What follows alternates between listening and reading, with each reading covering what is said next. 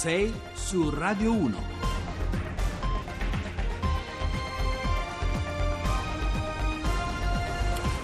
Buongiorno, sono le 6.07, Carlo Cianetti al microfono, sei su Radio 1. Oggi parliamo di molte questioni, a cominciare dal vaccino anti-influenzale, ma parleremo anche eh, del, del, Papa Voitiva, Papa Voitiva, eh, del santo ormai eh, Papa, insieme a Bruno Vespa, insieme a Vito Mancuso. Poi tema eh, centrale di queste ore è le elezioni in Austria e poi avremo Giorgia Meloni nel segmento eh, fra le 7.35 e le 7.55 e Fabio Mussi per parlare di politica, non soltanto di politica, di Partito Democratico, eccetera. Allora, 335 699 2949, lo ripeto, 335 699 2949. C'è anche la radiovisione, se volete vederci, quel numero che vi ho detto è per inviare messaggi WhatsApp, eh, WhatsApp audio, SMS, poi insomma, è possibile comunicare anche con i social, in particolare Facebook e Twitter. 6 su Radio 1 è questo eh, il nostro indirizzo, 6 e 1 con le cifre. 6 su Radio 1.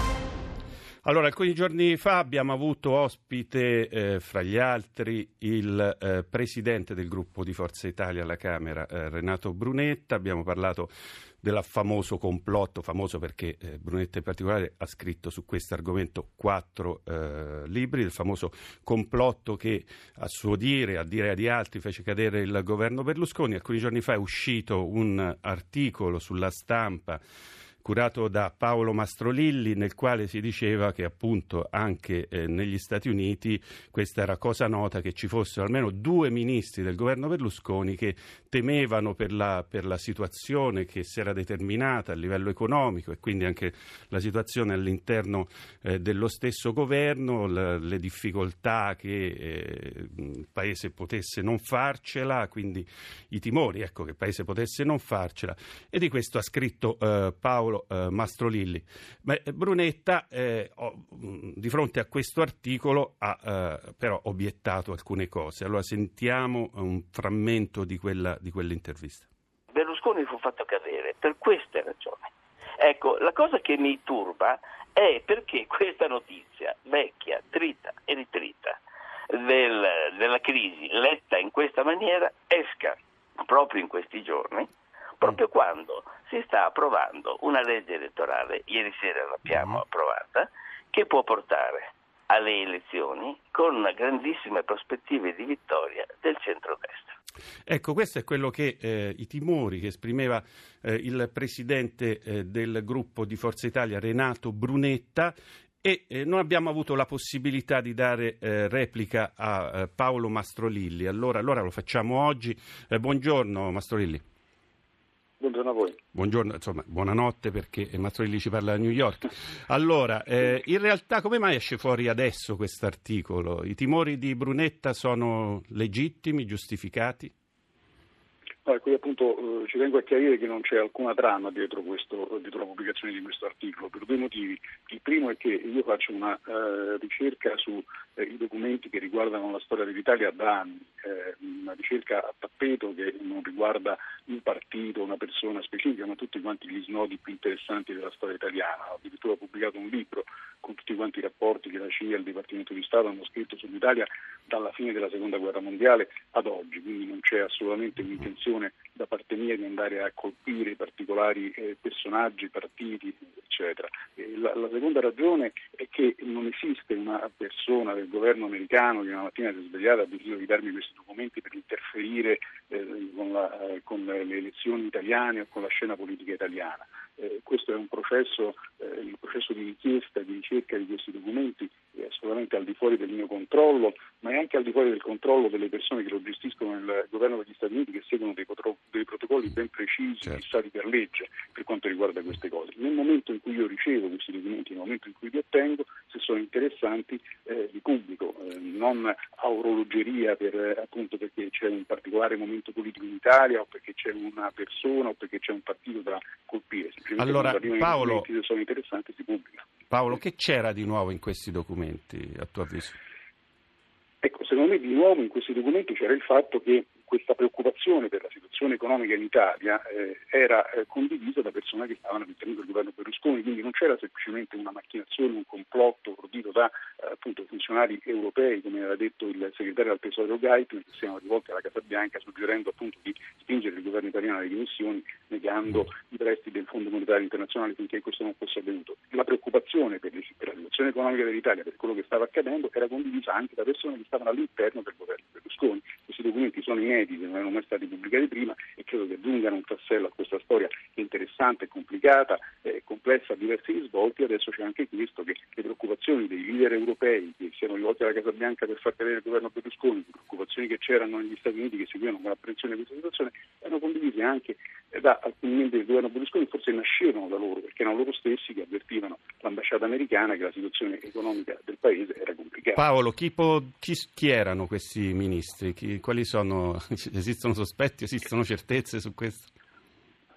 No, io se avessi avuto i nomi li avrei scritti, l'unica ragione per cui non li ho scritti è perché i documenti che ho ricevuto sono censurati e questi nomi sono cancellati e quello Beh. che si capisce dai documenti è che erano persone official del governo Berlusconi e quindi nel linguaggio usato dai dagli americani in questo tipo di rapporti identifica persone che hanno un ruolo eh, all'interno del governo, eh, del governo Berlusconi grazie. che temevano che l'Italia andasse verso un bailout come quello della Grecia.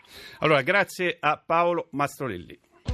Allora, i vaccini, eh, è partita ieri praticamente la campagna vaccinale contro l'influenza ehm, sul sito Osservatorio Influenza patrocinato dal Ministero della Salute è possibile reperire informazioni sulla malattia, sul vaccino e fare domande agli esperti. Si stima che l'influenza di quest'anno interesserà circa 4-5 milioni di italiani e sarà quindi meno aggressiva di quella dell'anno scorso che aveva costretto a letto ben 7 milioni di italiani. La vaccinazione è importante per tutelare la salute di tutta la popolazione, soprattutto per quanto riguarda le categorie a rischio, bambini, anziani e persone affette da patologie croniche. La speranza per questa stagione è di riprendere la crescita della vaccinazione dopo anni di ingiustificato calo, afferma eh, Fabrizio Pregliasco, virologo presso il Dipartimento di Scienze Biomediche per la Salute dell'Università di Milano, responsabile scientifico del portale Osservatorio Influenza. Già lo scorso anno c'è stata una stabilizzazione nel numero di vaccinati, valore però ancora ben lontano dalla copertura del 75% raccomandata dall'OMS per questi soggetti, cioè quelli a rischio. Allora, vaccinazione anti-influenzale. Noi ne parliamo con un geriatra, eh, Cesare Maffeis, che quindi ha a che fare quotidianamente con una delle categorie a rischio, cioè gli anziani, eh, e, eh, è fra l'altro eh, diciamo, direttore di alcune case di cura e insegna però anche omeopatia ai farmacisti, eh, adesso la cattedra in un master all'Università eh, di Bergamo. Buongiorno Cesare Maffeis. Buongiorno a lei e ai suoi ascoltatori. Allora, diciamo, è, ehm, la, la, vaccinazione, lei fa, intanto le faccio questa domanda che la riguarda, eh, lei fa eh, vaccinare i suoi vecchietti, chiamiamoli così, insomma i suoi pazienti anziani?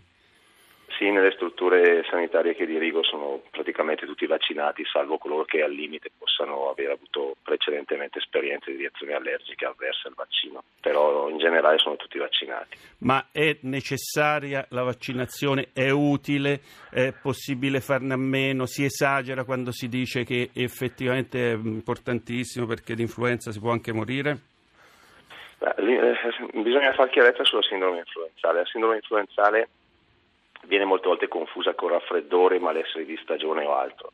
La sindrome influenzale è un periodo ben definito, solitamente il rischio epidemico è sui, per, è sui mesi di gennaio-febbraio, in cui uno può sviluppare una sintomatologia della durata di circa una settimana, con un periodo di incubazione di 48 ore circa e poi una capacità infettiva della settimana stessa e nella settimana successiva per altre persone, in cui una persona ha una grande stanchezza, un'astenia, dolori diffusi al corpo, malesseri generali, febbre molto alta di solito, che costringe la persona a letto. Cioè la sindrome influenzale mette la persona in condizione di non lavorare, quindi di stare a casa, riposarsi e curarsi per ristabilirsi.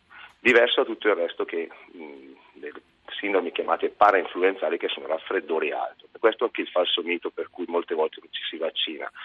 Io mi vaccino prendo il raffreddore, ma allora la vaccinazione antinfluenzale non funziona. No, la vaccinazione antinfluenzale protegge per alcuni ceppi di virus virus A e B, in particolare contenuti nel vaccino, è una trivalente con Mm. copre per tre ce- ceppi virali e mi copre nello specifico per questo tipo di sindrome. Per il resto, che sono le sindrome parainfluenzali, cioè oltre 200 virus riconosciuti nel mondo, non ho copertura. Que- que- I sindromi parainfluenzali non mi danno comunque questa sintomatologia così importante, danno una sintomatologia molto più attenuata e molto più varia. Cioè, quindi diciamo che eh, il vaccino antinfluenzale copre due ceppi su quanti? Su quanti hai detto? Su? No, allora, allora copre su tre ce- ceppi in particolare di virus influenzali, che sono quelli che l'Organizzazione Mondiale della Sanità stabilisce statisticamente come quelli epidemiologici per quest'anno, mentre non mi copre su 200 paramixovirus, chiamati così, che sono sindromi, se- virus diciamo diversi che, mi- che causano sintomi e sindromi molto più attenuate, quindi meno pericolose rispetto alla sindrome eh, virale classica influenzale.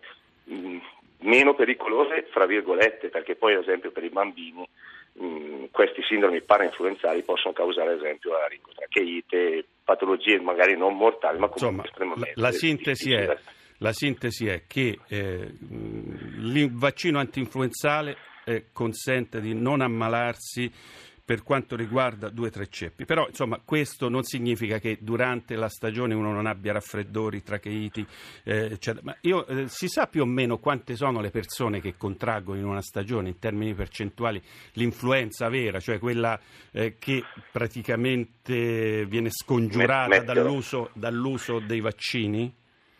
quello che mette a letto tutti, diciamo così. Sì. Eh, I dati statistici sono, sono di previsione, anche perché poi la rilevazione del dato reale è data dal fatto che il paziente dovrebbe poi informare il medico, molte volte si mette a letto e non informa il medico, quindi la rilevazione del dato reale è semplicemente di previsione, non, una- non è- non ha un riscontro epidemiologico poi certo.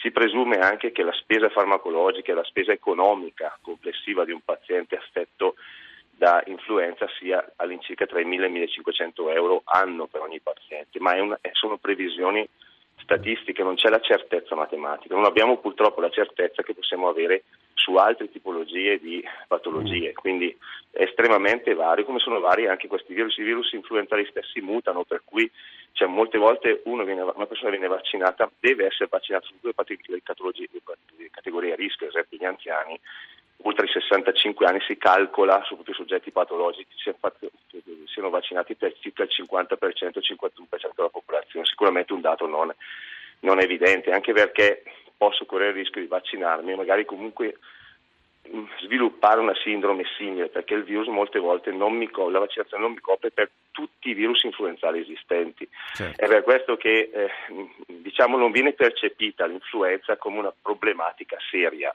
In realtà, mh, probabilmente come, come in tutti i casi delle- delle- delle- riguardanti la cultura vaccinale, se noi vaccinassimo in modo sostenuto avremmo un riscontro decisamente diverso. Questo metodo la- la- eh, Quindi- negli Stati Uniti i pediatri americani hanno consigliato di vaccinare i bimbi sopra, sopra i sei mesi d'età in modo continuo e sostenuto. Quindi probabilmente anche lì comincerà una presa di posizione decisamente più forte nell'ambito del vaccino antinfluenzale. Allora, influenza solo il 43% degli italiani over 50 sa che può uccidere. Questo è il titolo di Repubblica.it dell'11 ottobre. Quasi tutti conoscono la vaccinazione antinfluenzale, ma la copertura vaccinale degli over 65 si è ridotta al 52%. Sono alcuni dei dati dell'indagine eh, Censis. Può uccidere l'influenza, dottore? Beh, allora se io prendo in considerazione alcuni dei, dei pazienti che seguo che hanno magari complicanze di carattere cardiorespiratorio importanti, soprattutto deficit immunitari importanti, un'influenza, una sindrome influenzale reale, pesante, in una settimana di malessere può causare una depressione immunitaria tale che può condurre l'anziano al decesso sicuramente. Senta, ehm, controindicazioni su, con- contro i vaccini, insomma, controindicazioni nella- nel- nel- per le persone che, che- che, insomma, si vaccinano. Non ci sono, in realtà è sconsigliata semplicemente per i lattanti sotto i sei mesi d'età perché pare che non esista evidenza scientifica, eh, massima copertura, cioè massima efficacia nei bambini, nei bambini sopra i due anni e negli adulti in quanto anche immunitariamente più competenti, soggetti quindi più forti, ehm, reazioni avverse, rischi particolari non ce ne sono, al limite c'è il famoso mito, ma anche lì che quando subisco l'iniezione un po' di rossore e gonfione nella zona, ma, ma, non è un problema secondario, non reale. Grazie allora dottor Cesare Maffeis. Allora, adesso eh, Onda Verde, poi ci sentiamo fra qualche minuto di nuovo con 6 su Radio 1.